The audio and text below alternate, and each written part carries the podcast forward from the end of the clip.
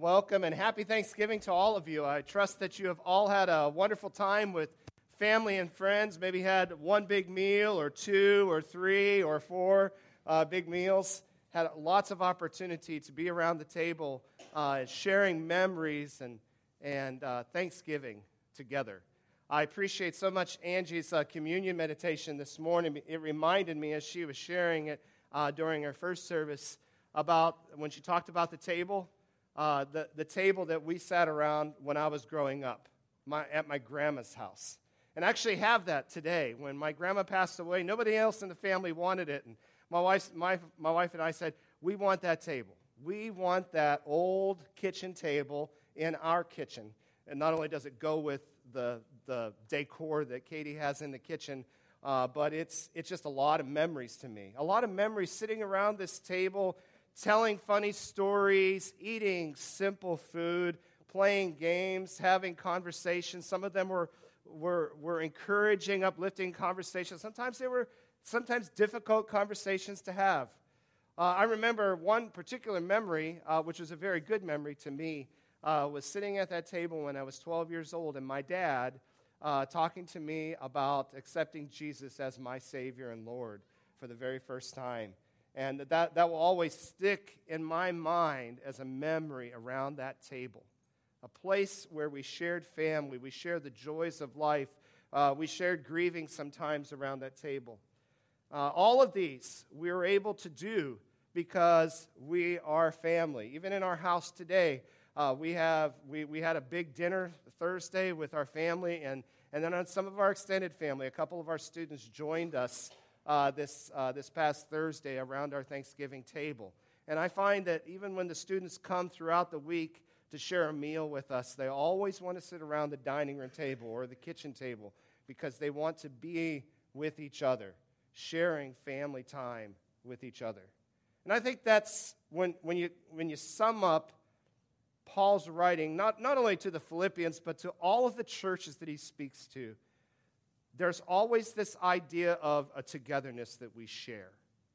And Paul is going to, in this last chapter, in this letter to the Philippian church, really emphasize that, really bring that home. Throughout this entire letter, Paul helps the church to understand the unity of the body as we face persecution and oppression, as we serve one another, as we handle disagreements with one another he encourages us to press on toward the goal, to take that prize. And, see, and as he says from the very beginning, even till this last chapter, he says, What? I will say it again rejoice. Rejoice. Rejoice, your life work is completed. At, in the very first verse of Philippians chapter 4, Paul says this Therefore, my brothers and sisters, you whom I love and long for, my joy and crown, stand firm in the Lord. In this way, dear friends. Paul has been, Paul just got done talking about how we are founded in Christ. He has been resurrected from the dead, and we will experience that same resurrection from the dead. And he is saying, therefore, my family, stand firm. You are my joy. You are my crown. I love you. And what he is saying there is that the, greatest thing that gives me joy is not possessions, it's not success in life. It's that when I sit at the table with you, even in my mind, as I envision myself sitting at the table with you, I see your faces. I see who you are, and as I look at you, even each individually and together as a church, I look at you, and you are my joy and my crown. In other words, there's no award, there's no prize, there's no gift that I could achieve, no success in life, but to know that you have grown up in Jesus Christ, that you are growing in Him and you're producing fruit in your life. And we probably all think of people that sit around our table that we know that we can look back and we can say, I am proud of you. I'm proud of you.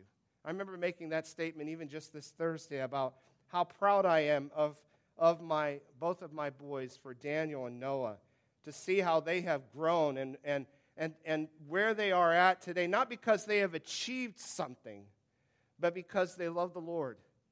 and they are producing fruit in their life that keeps with that love of the Lord. Who are you proud of? Who can you look back on and say, stand firm, keep going, keep running after that prize? Don't stop being the representation and the image of Jesus in the world. That would be Paul's encouragement to us this morning. But, and you know it was coming, here is the fly in the soup. The next couple verses, he says, as he is thinking about this, this, this group of people, he points out a couple people and he names names. I plead with Euodia and plead with Syntyche. How would, ladies, those sound like attractive names to you, right? I mean, I, don't know anybody named these names except right here in this passage of Scripture. But he points out these two ladies, Euodia and Syntyche, to be of the same mind in the Lord. Yes, and I ask you, my true companion, help these women since they have contended at my side in the cause of the gospel, along with Clement and the rest of my co workers whose names are in the book of life. Paul didn't just do that, did he? He didn't just write this letter and just that's going to be circulated all among the church, and everybody knows who they are, and he points them out. Can you imagine being Euodia and Syntyche listening to this letter being read to the entire group of people that are meeting in this house? And Paul names their names. Can you imagine how the people responded? I mean, I, I can imagine just a few people kind of sinking down in their sinks. Yeah, these two women are so difficult to get along with, but I don't have the courage enough to say what you just said, Paul. Boy, Paul, you have really stir, stirred up a hornet's nest here. Or, I'm glad Paul mentions something because I wouldn't have had the guts to do something like that. Paul goes to the very heart of the matter. He deals with the elephant that is in the room. And the reason why he does this is because these two women, who were very useful to Paul and important to the church, weren't getting along with each other. We don't know exactly why, but he pleads with them and he says, Listen, Work this out. Get this right. Understand why you're not getting along. We should strive to get along with our family, but because of our different makeups, temperaments, passions, we will have a hard time getting along with one another. And you know, you know exactly what I'm talking about. As many of us are probably sitting around that Thanksgiving table, we knew that, that uh, odd Uncle George was going to be coming out, coming to the table, and he, and, you know, he was going to say something that was going to be off the wall and embarrassing everybody else around that table. Or maybe you had a brother or a sister that nobody seems to get along with in their family, and you know you got to love them, and you know you got to invite them to Thanksgiving, but when it comes down to it, when they leave, you're like, oh, I'm glad to be done with that. I'm glad that this person is not in this room today. We, we don't, we're made that way. And, and it's unfortunate that those kind of things ha- happen, but I believe that there is a reason I believe that there's a reason. The, it's greater than our personal desires. God desires that we would have unity and harmony because that's what we have in common. We have Jesus Christ. Now, think about this. Paul knows what he's talking about. Toward the end of his life, as he is sitting here in prison in Rome, he, I would imagine he's probably picturing a time when he had a conflict with other people as well. As he was young in the faith, as he was going out and starting to preach the gospel, he was paired up with who? Barnabas, the son of encouragement. This man would come alongside of Paul when the church was, was believing that he was bad. I mean, he was a persecutor of Christians. Who would want to listen to him? But they would listen to Barnabas. And Barnabas would promote Paul as he went along. Listen, Paul's changed. Listen to him. But Barnabas kept doing that he kept bringing young guys in and encouraging them. And he brought this young man in, John Mark, maybe 16, 17, 18 years old, getting ready to go to Bible college, getting ready to go into ministry, and he had a lot of, a lot of idealistic ideas and thoughts. And Paul, at this time in his life, was very impatient with John Mark.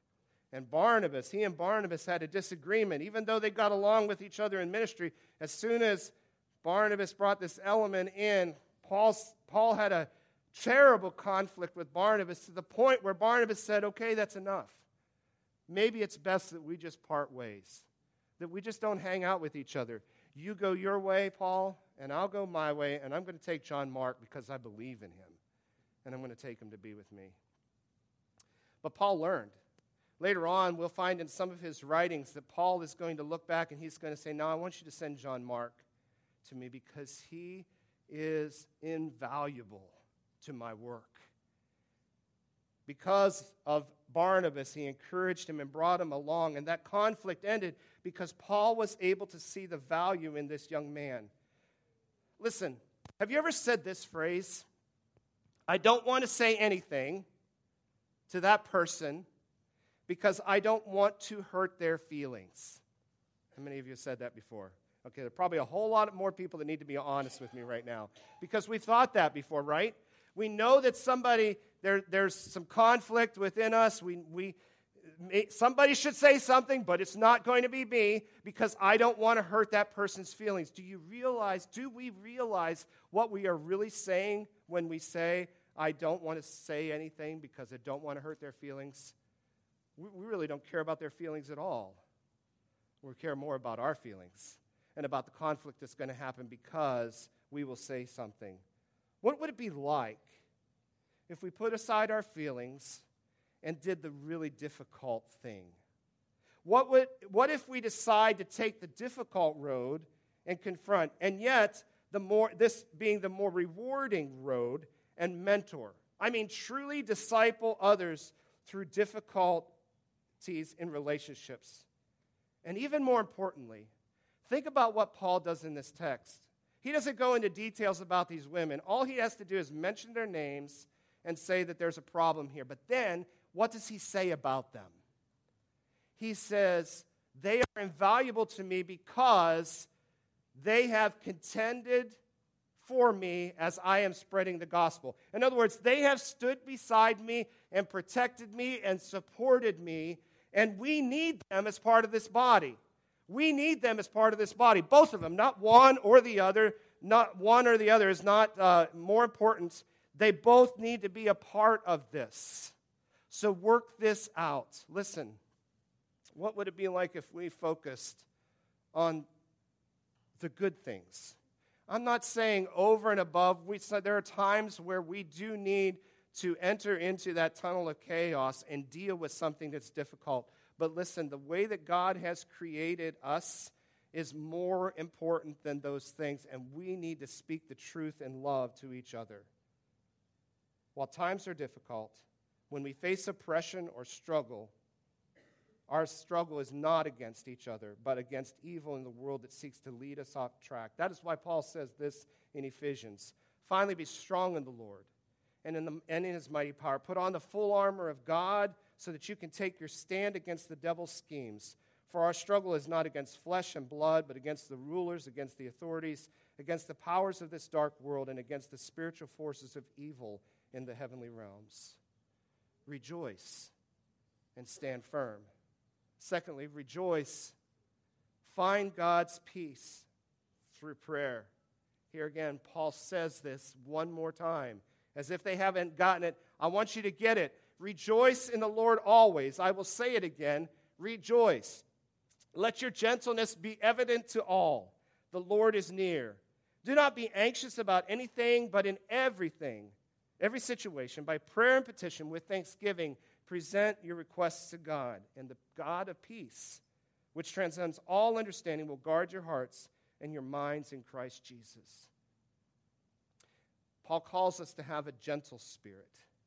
And that, that's just one word that really describes a whole lot of things that we need to be speaking into other people's lives.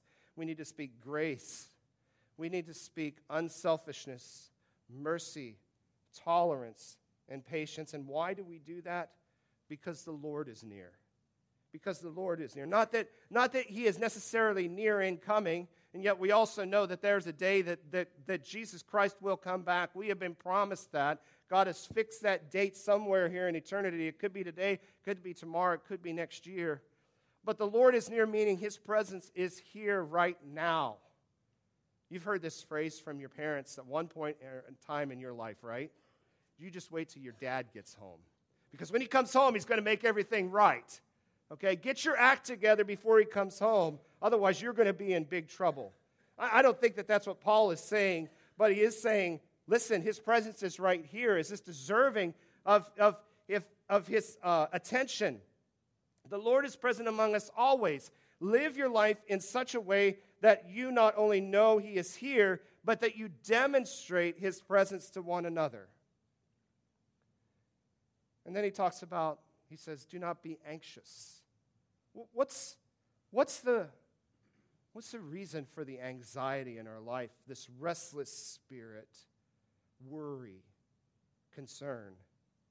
I remember growing up, another fond memory that I have growing up, uh, when I was little, um, before we were, we, all three of us were in school, my dad would, drive, would uh, take the bus. He would get on the bus right outside of my house in Washington, Pennsylvania, and ride the bus all the way to Pittsburgh, uh, Pennsylvania for, for work. And it would take him about an hour to do that 30, 30 mile trip. And then he would come back on the bus and get off the bus, and he'd be home.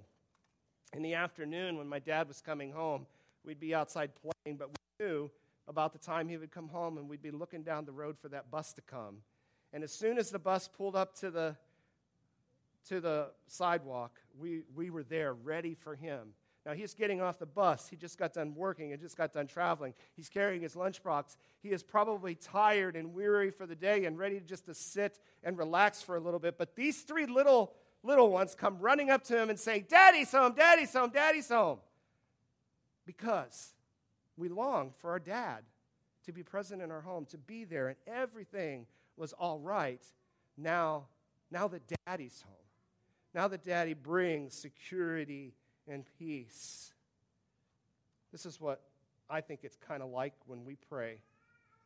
Because uh, we know, as a body of believers, we know that He is here among us. His presence is here in our lives, and His Holy Spirit indwells us. And as we bring our concerns before God, having a faith that springs from thanksgiving, God will give us patience and He will give us peace. And this attitude will guard our hearts and be our protection. We do this together. We do this together as a church, as a community, and together we bring the peace of God into this place. Finally, brothers and sisters, whatever is true, whatever is noble, whatever is right, whatever is pure, whatever is lovely, whatever is admirable. If anything is excellent or praiseworthy, think about such things. Whatever you have learned or received or heard from me or seen in me, put those things into practice, and the God of peace will be with you. Paul has set them an example, and he is encouraging them stop focusing on the negative things. Because in this life, we're going to always have trouble. But listen, God is present. Focus on the, His presence being here. This is the power of a disciplined life, being coming transformed by the renewing of the mind. And lastly, be content, rejoice, be content through thanksgiving. And when, as I was thinking about this, I imagined I imagined Paul sitting at the table, kind of like Jimmy Fallon with those note cards. Thank you. Thank you. But this is Paul's attitude. In every one of the letters he writes, he always finds a reason to be thankful for the people. Even if he is writing a letter like he does to the Corinthians, where he wants to really point out there is something wrong here and you're being a poor witness, he still thanks God for these people. And even in the midst of this, as he's thinking about the end of his life, he is also thanking God for them. And he, and this is how he describes it. Listen to these words. Starting at verse 10 I rejoice greatly in the Lord that at last you renewed your concern for me. Indeed, you were concerned, but you had no opportunity to show it. I'm not saying this because I am in need, for I have learned to be content, whatever the circumstances. I know that I know what it is to be in need and I know what it is to have plenty. I have learned the secret of being content in any and every situation, whether well fed or hungry, whether living in plenty or in want. I can do all this through him who gives me strength. How does, how does Paul rejoice in the Lord over the Philippians' concern for him, even though he has learned to be content no matter what the circumstances are. In other words, he's saying, it almost sounds like he's saying, Thank you for the gift, but I didn't really need it. And that's not what he's saying at all. The Stoics and the Cynics that were living in this day took a tremendous amount of pride in showing that they could live with very little. They would accept no gifts, they would accept no help. They were a very independent thinking people, and they were proud of it. Does it sound like anything similar today? I think it, it, it, it, almost speaks very much to our American culture today. We take pride in our independence. We say that we are a country who is founded on the concept of independence from an oppressive monarch, which is true. But we have twisted that today into meaning that we don't need anybody anymore. And it's manifested itself, I think, in two ugly ways. One, prideful independence from one another. I will make my own success by myself. I will pull myself up by my bootstraps. I don't need anything from anyone else. I don't need charity. I don't need assistance. I don't need your help. Because we feel that would be needy, that would be bad, as if needy is a bad thing. And the other way that it manifests itself is selfish entitlement that says, I thank you, government, thank you, group, thank you for all of these things. I'm going to keep coming to you for all of these things, and I'm never going to do anything to be a part of the process. I think the question needs to be answered is what do you value the most? How does Paul rejoice? Paul is thankful for the church that he is part of that is interdependent on one another. You know what I mean? In other words, he's saying, I'm content. I'm doing okay. But you know what? I rejoice in the Lord and I trust in him. He's going to provide for everything that I need. And so, Philippians, when you sent me that gift, when nobody else was sending it to me, I knew that that was from God. I knew that God prompted you to give me that gift, and I thank God for you. But even if He didn't do it, I knew that God was going to provide for me. And it's the same thing with us. We learn to be content in every circumstance, but when we receive gifts, we know that that is the way that God has given us. A church that is interdependent in each other values relationships, the relationships of every individual. We are family in this church. We, we value the giftedness of each individual over and above the things that need to be done around here. We put people in the right place to serve. We value community that we have, not just so that we can have small groups, but we know that that's going to be one of the best ways that we show the love of Christ and we practice the presence of Jesus in this world. We value the other. And we know this that the early church demonstrated this in a powerful way. In Acts chapter 2, we see it from verse 42 to 47.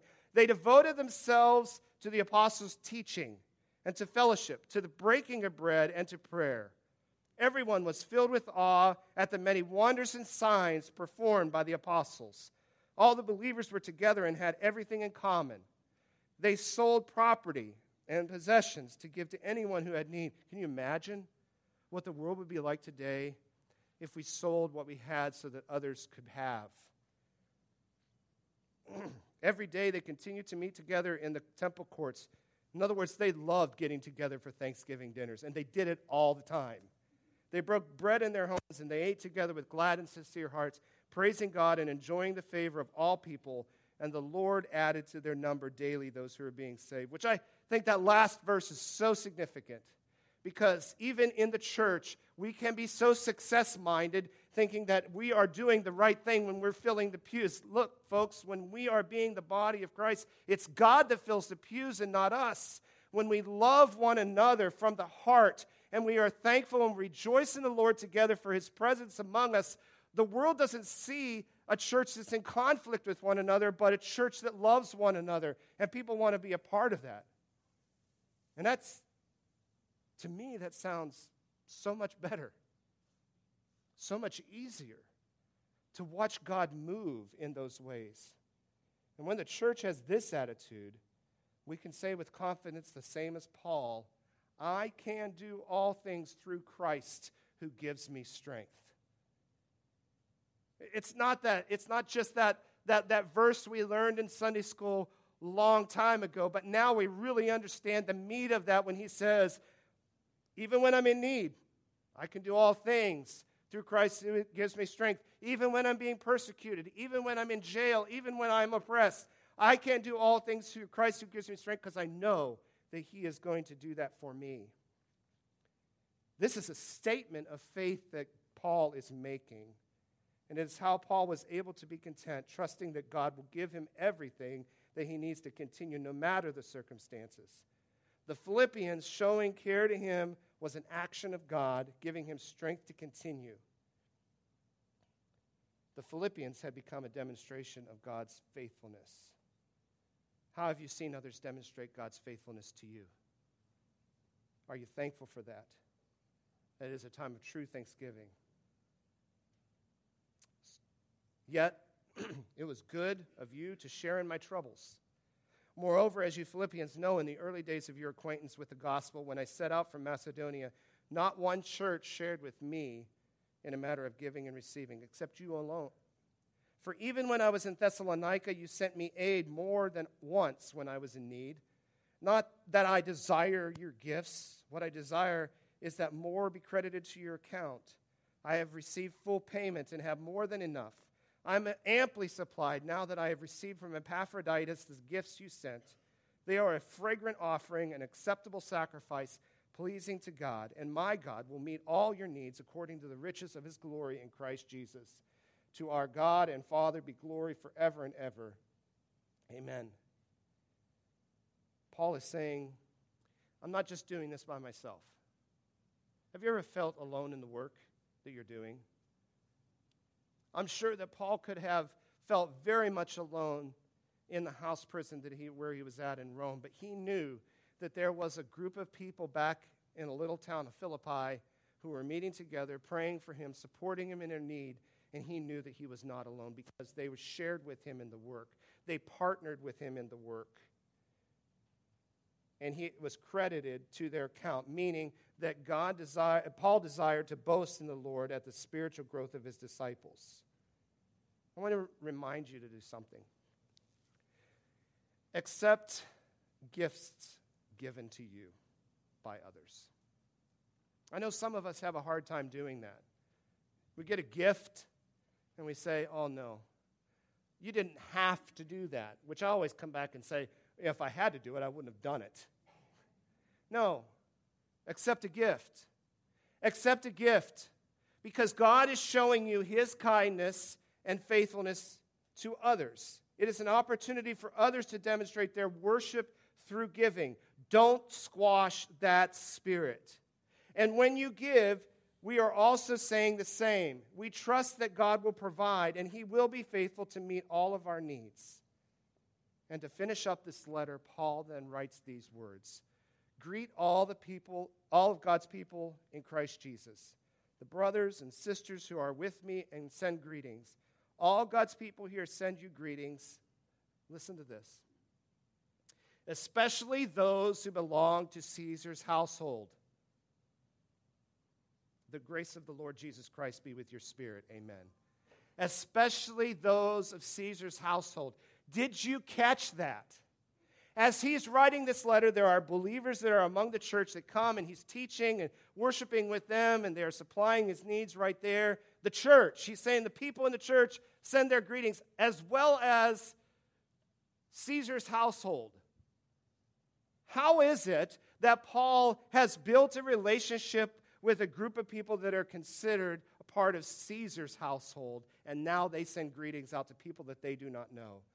They probably could have been any slaves or civil service or guard. Irregardless, this would have been a tremendous encouragement to the people of Philippi and obviously a tremendous encouragement to Paul.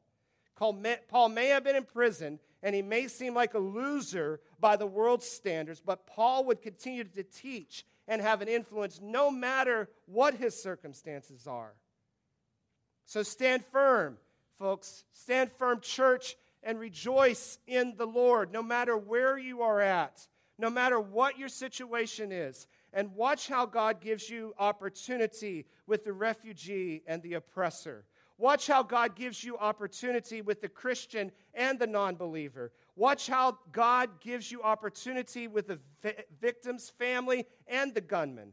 Watch how God gives you opportunity with those who are homosexual and those who are straight. Watch how God gives you the opportunity for the rich and the poor, your boss, your coworker, your neighbor, your school, your, your school, as He is doing with our, our, our Give 2015 project. And like Angie said, you may never see the faces of the individuals that you give, who, give to, but God is showing His presence through you, church, as you do that.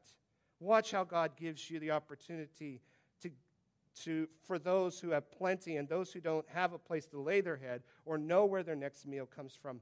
But listen, maybe today God will give you also an opportunity to help you to be the very presence of Jesus as you sit across the table with the person that you're going to eat a meal with in just a little bit.